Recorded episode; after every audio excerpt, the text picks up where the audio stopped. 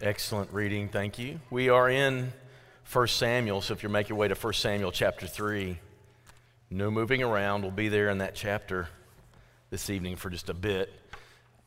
John Golden comes up to me, and he's the only one to say it. You all heard some untruth spoken this morning, and no one caught it. 600 people hear untruth, and only one catches it. What a shame. Were you all not listening? George Washington did not cross the Potomac.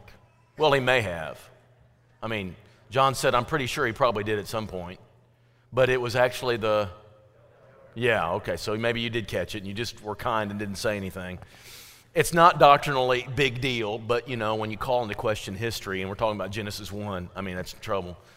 Um, Paul says, try to get people to come on Tuesday night. We need a few more people to eat some steak or some chicken. Listen, here's, you're going to have some great entertainment. Uh, it's going to be kind of similar to last time. There's going to be some great, it's going to be a magical night, is all I can say to you. And, and one person will have their husband disappear. You want to come that night because it might be you and you might want that to happen. So if you want to get rid of your husband, come to the church thing on Church Street Station Tuesday night, and you might get to walk away with that. No, that's terrible. That's a terrible thing to say. Nobody will want to do that. But I'm just saying it's going to be a good time and you'll enjoy it. I, I want you to know this too. I was the only one at St. Bernard's Village. I had a great time today. Guess who led singing? Yeah. And guess what? It was really good. Ina, was it good? Is Ina here? Where is she? Was that great singing? Great singing. See, she said great singing. She would not lie. Anna would not lie in church. But anyway, so I, have never, I haven't led singing in years for anything, and I had so much fun with those folks, and they were so gracious and generous, and the fact that they couldn't hear a thing helped a whole bunch. And I mean, but anyway, we, we had a great time and, and, and enjoyed that. Remember, next Sunday is Mission Sunday. Uh, Ladies' Day is Saturday. Don't forget Ladies' Day either. But Mission Sunday, Chad Wagner is our guest speaker all adult classes will meet in here. So if you're in, high school and down, they'll go ahead and meet. But for, for uh, adult classes, they all meet in here for Bible class. And Chad Wagner presents a mission kind of thing. And, and it's going to be different because it's about different areas. And then uh, he's going to speak, and he's a very capable, experienced preacher. So I promise you'll do, he'll do a really good job. And, and mission is the emphasis. So remember that. We're in 1 Samuel chapter 3. There's this book um, that was highly recommended to me. I read it, devoured it, and I re- recommend it to other people. It's called Created for Connection. It's a marriage book, really. And, and what the author argues is this um, marriage is about oneness, and if you have oneness, and you nurture that oneness, and you and your wife are on the same page, and you've got the connection strong, no matter what else might be wrong in life, you're okay. That's kind of what oneness means from Genesis 2, even. The connection is strong. We are on the same page. We're in tune with each other, and there's nothing in this life any better than being fully in tune in intimate fellowship with one special person who knows you well. It's hard to sustain this, though. With the busyness of life and with different things that get in between you, and you get distracted and you're living long periods of time apart from each other and you don't get connected again. There are studies that show husbands and wives will often talk less than two minutes a day. I mean, in conversation where we're looking eye to eye and actually having some conversation, very little conversation sometimes. And you go a few days like that and you get disconnected. And it starts showing up in your relationship with each other. And the author argues that what you'll start doing is you'll start crying out and trying to restore this connection, but you'll do it in the oddest ways. I'll get short with you. I'll get mad with uh, uh, mad at you, and there'll be this high tension, and I might raise my voice, all in an effort to say, "Listen, we got to get back to connect." But for whatever reason, that's the way I express and cry out is through just antagonizing each other, and the fights that we have, and the turmoil that we'll create. It's a sign that we're disconnected and it's a cry to get reconnected, but it takes two people to do that. And when one of them chooses to, for whatever reason, not join in the connection, tension results, and there's a lack of trust, and there's a lack of confidence, and it undermines everything. This book is true about that when it comes to husbands and wives, but it's also true about your walk with God. God created us with a need to stay connected with the Creator. He created us to have this relationship with Him. In the garden, it was beautiful because they would go walking all the time. In the cool of the evening, they'd go walking, and that connection was maintained. God would come to them, and they'd come to God, and they'd go walking, and they'd talk, and, and that connection was restored. Perfection, total paradise. But when they were cast out of the garden, now it takes extra effort on our, ha- on our behalf. It takes a real effort to stay connected with God, and sometimes, sometimes we don't. The peace that's there when we're connected with God is beautiful. But the disharmony that's created when we don't is ugly for our lives, and we'll feel the tension. And even when we don't interpret it right, the tension that overtakes our life has to do with that. The judges period is what results when people aren't dis- are disconnected from God. That's what Samuel discovers in 1 Samuel chapter 3.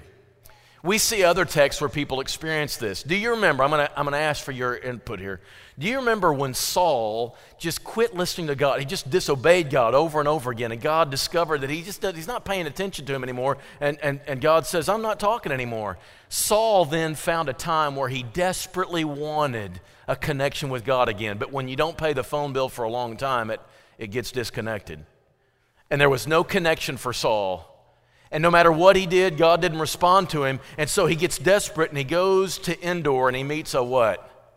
A witch. He's going to go consult a witch with the intent of bringing Samuel back up to find out what the Word of God is for him.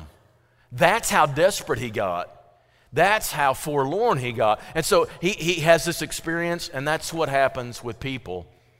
When you, for a long time, you're disconnected from God and there's this vacancy and this void. Well, God had spoken to Moses often, and we see that conversation. We see him speaking with Joshua, but then that judges period came where everybody did whatever they wanted. God sometimes spoke, but people didn't pay any attention people weren't listening they were doing whatever they wanted to anyway and suddenly the word of god look at 1 samuel chapter 3 remember this is the end of the judges period. He says when the boy samuel was ministering to the lord in the presence of eli and the word of the lord was rare and there was no frequent vision. Nobody was hearing from god. Nobody was seeing god. Everything was going on autopilot and god really had no bearing whatsoever on anybody's life that's what the, that's what the atmosphere of the land was as Samuel grows up this, as this little boy. And the result is ugly. Now, we know God's tried this. In chapter 2, we know that a man of God came and gave a message to Eli and to the people, but guess what Eli did with it? Well, okay, whatever. And he ignored it. You spend enough time ignoring what God tells you, and he's going to stop talking. He's going to stop the conversation because you've not listened to him. You've decided that you're not going to pay any attention, and he just quits talking. There's a famine of the word of the Lord in the land, as the prophets would say. But now God is going to venture into something. Now there's this young man who just might be willing to listen, and God's willing to give it another effort. And God's going to come. How does he know about this boy? Well, well, he knows about the faithfulness of Hannah, and he knows about Hannah giving the boy to him, and he knows that this boy, this is weird, is sleeping as close to where the, the, the, the, the uh, ark of God is as he can. This kid is showing, he's sleeping in the church building by the Lord's Supper table. Right? I mean, that's where he sl- that's where he stays. And this boy is showing that I, I have a desire to get close to God, and so God said, "I'm gonna, I'm going to I'm going to throw out a test and see if he's going to respond to this. This is a can you hear me now moment uh, in Scripture. So the Lord calls to him. Samuel's never heard God's voice, so he has no idea who it is. And Eli is further back in the. Te- I don't even know what this building is. It's not the tabernacle and it's not the temple, it's something in between. We're never told what it is, and that's why it's weird to describe it. But I'm going to call it a tabernacle temple. It's kind of like that. It's in Shiloh. And, and, and, here's, here's Samuel sleeping close to God as he can. And Eli, who's this old, big man who cannot hear or see very well. And so when he hears his when he hears something, it doesn't say what he heard. He heard he heard something and he runs to Eli and he says, Eli, I came to you, you've called to me. And Eli says, I, I never called, go back to sleep. He goes back, he lays down again. Second time, it says what God said. God speaks his name. It's a beautiful thing to know that God knows your name. God knows the name of this kid. He's never spoken to him before, but he knows his name. He knows of him. And so he says, Samuel. I don't know what it sounded like. I'd like to know what God's voice sounded like. But he hears it uh, again and he runs back to Eli thinking, This time I did hear him. Eli says, No, I, I never say anything. Go back. He goes to sleep one more time. But this time Eli has figured out something special's happening. Eli has experienced the voice of God before, but it's been a long, long time. And he gives him a hint for, for how to hear God. Do you know what your job as older Christians is for young people? To teach them the art of listening to God. That's presuming that you know what that means. Here's Eli, who he can't do a whole lot of helping. He's older now, he's limited in his abilities, but he can help this young man discern the voice of God uh, for his life. And we need you, as seasoned Christians, who are here on a Sunday night, you need to be available to young people and teach them how to use the Word of God and discern how it applies to their lives. This is no automatic, easy thing. And just because they can memorize a hundred verses doesn't mean that they know how to discern how this Word applies to my life. They need older people to help them know how to do this. I want them to memorize verses and I want them to know the word, but I also want them to know how do I bring it to bear in my life? How do I know when this word applies to a particular situation? And Eli does that. So Samuel is prepared to use this information, and this time, this time God comes to him and calls his name twice. And it says that God actually stood there before Samuel Samuel can now not only hear God, but he can see him in some form. And what an awesome experience this is. If we don't listen to God, we can never see him. You've got to listen to him first before he makes an appearance in your life and shows up and you can see his presence and you can see his action in your life and the way he shows up and the way he impacts you can't see that until you listen to him. And so samuel uses the insight that eli gave him and god gives him this really long detailed awful message about what god's about to do in the land eli's heritage and Eli's sons. It's a terrible message, but there's no real instruction with it. God doesn't say, I want you to say this to anybody or I want you to do God doesn't give him any imperatives at all. I'm telling you what I'm about to do, God says. And he gives him this awful message that he knows that he knows that he's going to have to give Eli, but he doesn't want to because how's Eli going to take this? His sons are going to die, and Eli is going to be stripped of some, some, some rights and privileges before God. His family is. It's a terrible message, and there's nothing new to it. It's not like this is something uh, earth shattering or new because Eli has already heard this at least once, probably more. What is God doing? Not telling Samuel anything new, but something very harsh. The only thing different is it's time. The time is now. God does this wonderful promise. Amos chapter 3, verse 7 on the screen, I think. Surely the sovereign Lord does nothing without revealing his plan to his servants, the prophets. God does not make a move without preparing his people through his prophets.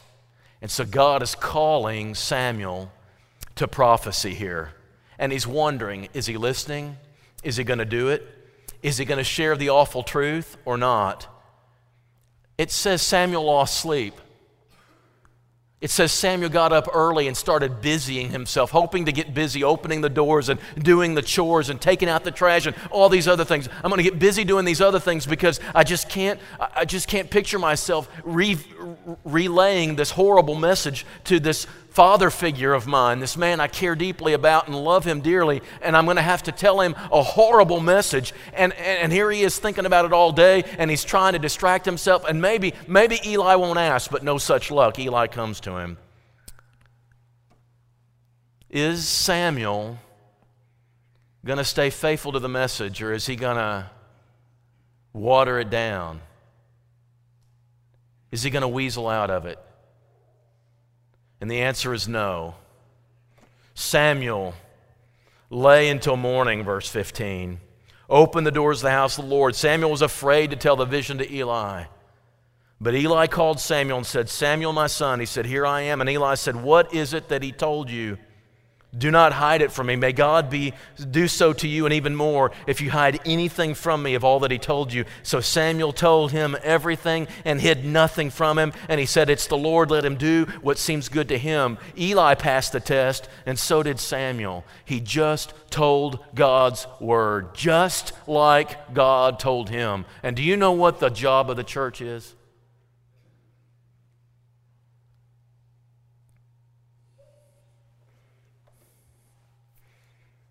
Tell it just like he says it.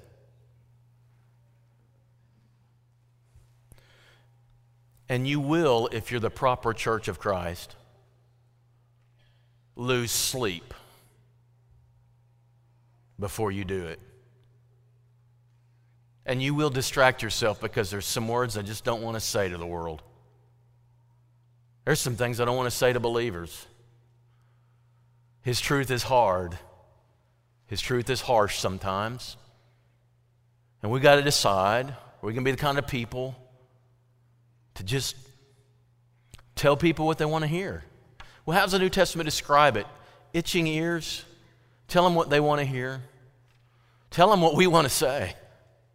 I just want to be friends with everybody. I just, I just want to, I don't want to tell you the hard truth, the stuff that divides. I, I, I think of it as like uh, Jude. You know what he said, when I started writing you, Jude said, I wanted to talk about the common faith.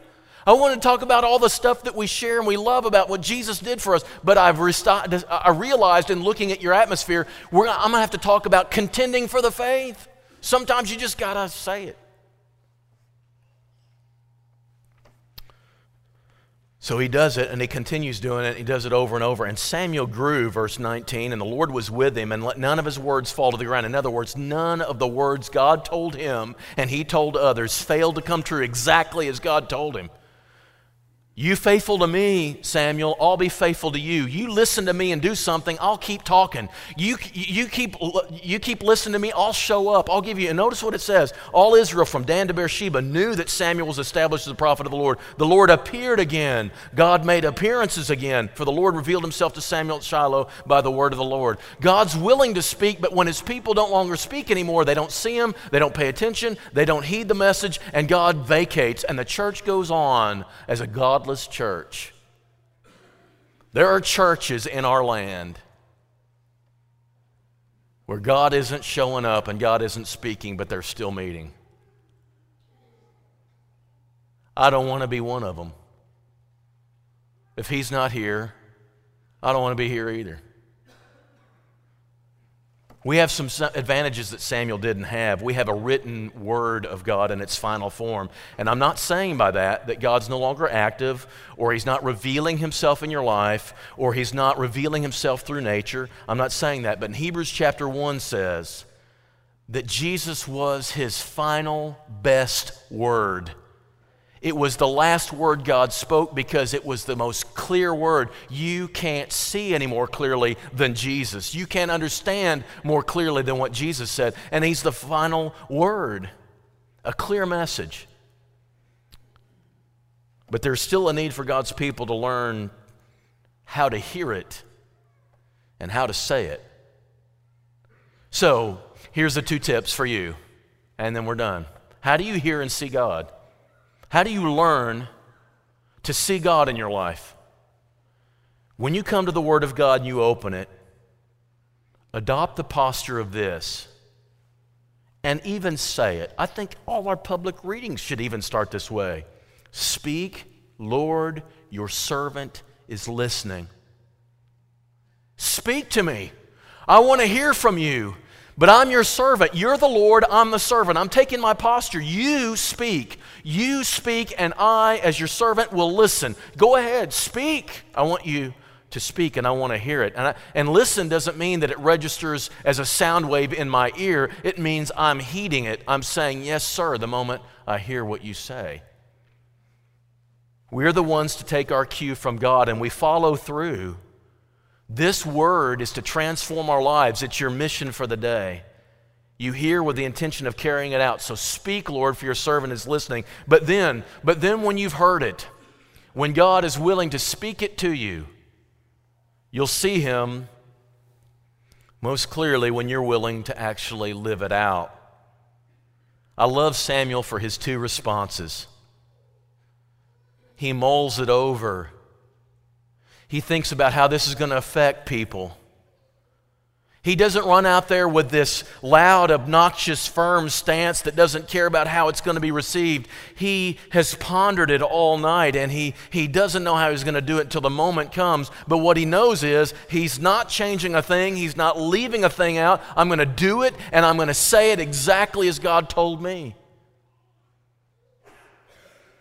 I want us to say it and I want us to say it slant. I want us to say it exactly as it needs to be said. Right now, we're on this series about gender, and I hate this. This is the worst series ever in the history of my preaching. I don't want to, I don't want to do this. All the stuff I'm reading is I know that, that by saying these things and doing these things, it's hurting somebody. There are people struggling with this stuff, and the truth is going to hurt somebody, and I'm going to look at somebody, whether the world is listening or whether it's just the church, and I know some people struggling with this, and they're going to hear this and it's going to hurt them. And guys, I know I've got to say it, but I don't want to. We do not have a choice.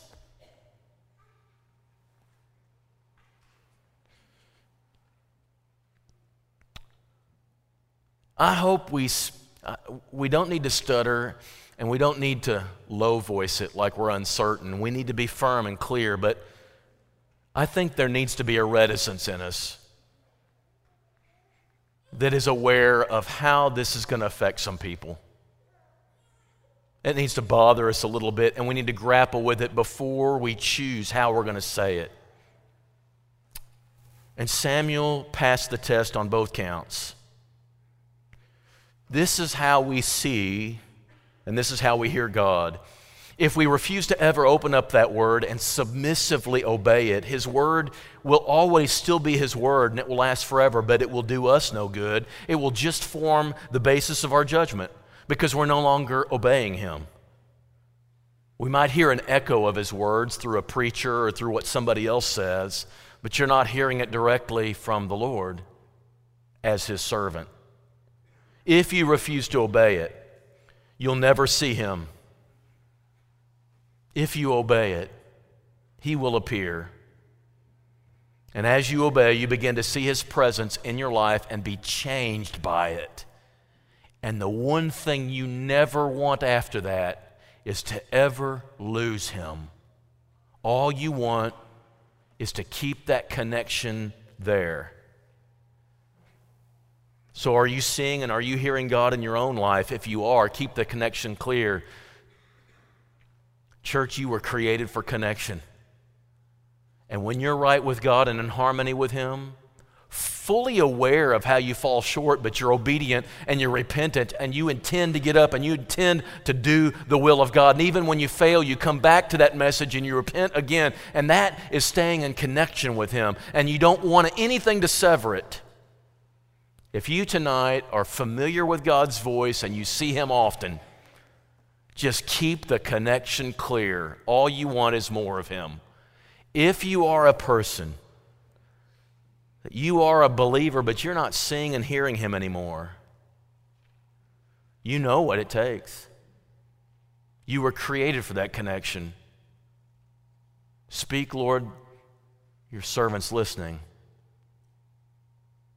And yes, Lord, I will tell it just as you said it. And I will live it just as you said it. And even though it hurts, and even though it bothers you, what will more than make up for it is when you see Him. There's nothing like it.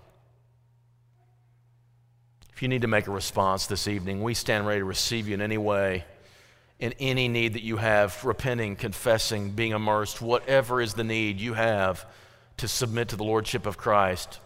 Say, Speak, Lord, your servant is listening, and do what you need to do as we stand and as we sing.